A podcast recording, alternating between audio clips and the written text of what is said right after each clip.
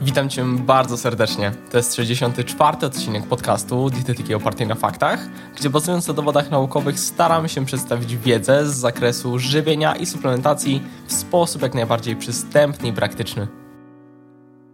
Miesiące letnie to w Polsce sezon na mnóstwo często wyczekiwanych owoców i warzyw. Świeże polskie truskawki, maliny, wiśnie i szereg innych produktów to właśnie późna wiosna i lato. W sezonie jesienno-zimowym świeżych warzyw i owoców dostępnych jest istotnie mniej. Często charakteryzują się one też wyższą ceną. Oczywiście również pojawiają się produkty sezonowe, lecz wybór jest, nie oszukujmy się, bardziej ograniczony. Rozwiązaniem mogą okazać się mrożonki. Są wygodne, często, chociaż nie zawsze, tańsze, a wybór jest duży właściwie przez cały rok. Latem można również samemu je zamrozić. Czy jednak mrożone warzywa i owoce są tak samo wartościowe jak ich świeże odpowiedniki? O tym w dzisiejszym odcinku. Zapraszam do materiału.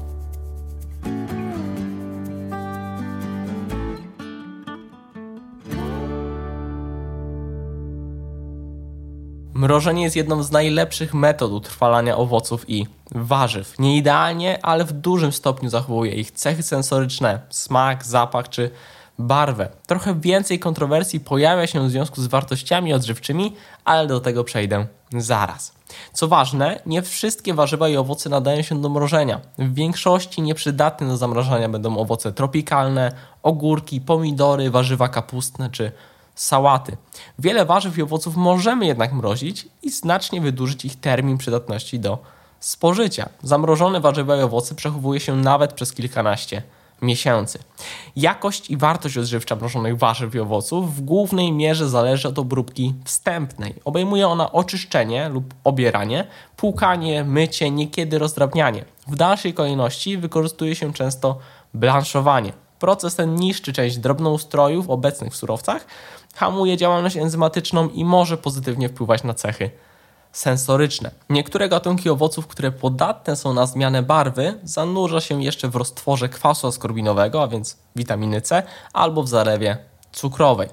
Jeżeli chodzi o mrożenie, to odbywa się ono zazwyczaj szybko, aby korzystnie wpłynąć na cechy sensoryczne. Ważna jest także kwestia rozmrażania. Jeżeli chcemy poddać je obróbce termicznej, na przykład ugotować, należy wrzucić je do gotowania w stanie zamrożonym. Jeżeli są przeznaczone do bezpośredniego spożycia, zaleca się, by były rozmrażane w opakowaniu w warunkach chłodniczych. Zmniejsza to straty witamin i spowalnia rozwój bakterii i pleśni. Generalnie dobrze by było, aby rozmrażanie było dosyć szybkie, a przy tym ograniczone pod względem kontaktu z tlenem i światłem. No dobrze, ale co z tymi wartościami odżywczymi? Co ciekawe, w tej materii są publikowane badania eksperymentalne, w których oceniono straty witamin, składników mineralnych czy innych składników odżywczych w warzywach i owocach mrożonych. W jednym z badań oceniono próbki m.in. marchewki, brokułu, kukurydzy, szpinaku, truskawek czy jagód. Jak się okazało, związki fenolowe, a więc antyoksydanty, błonnik i składniki mineralne były dobrze zakonserwowane w zamrożonych próbkach w porównaniu do świeżych. Jeżeli były już jakieś różnice, to marginalne i mogły być one spowodowane pewną zmiennością surowca. Jeżeli jednak chodzi o witaminy, to w zamrożonych próbkach niektóre z nich, takie jak na przykład witamina B2, witamina C czy witamina E, nie tylko zachowały się w ilościach równoważnych świeżym próbkom, ale w wielu przypadkach znaleziono je w ilościach większych, w szczególności jeżeli chodzi o witaminę C. Jest to najprawdopodobniej związane z zahamowaniem aktywności enzymatycznej i spowolnieniem utleniania witamin w zamrożonych próbkach. W końcu zostawiając warzywa i owoce na świeżym powietrzu, mają one kontakt z tlenem i światłem. Mrożenie odbywa się najczęściej niedługo po zbiorach. Co interesujące z drugiej strony, blanszowanie może doprowadzić do niewielkiej utraty, m.in. właśnie witaminy C, ale nie są to jak widać ważne różnice.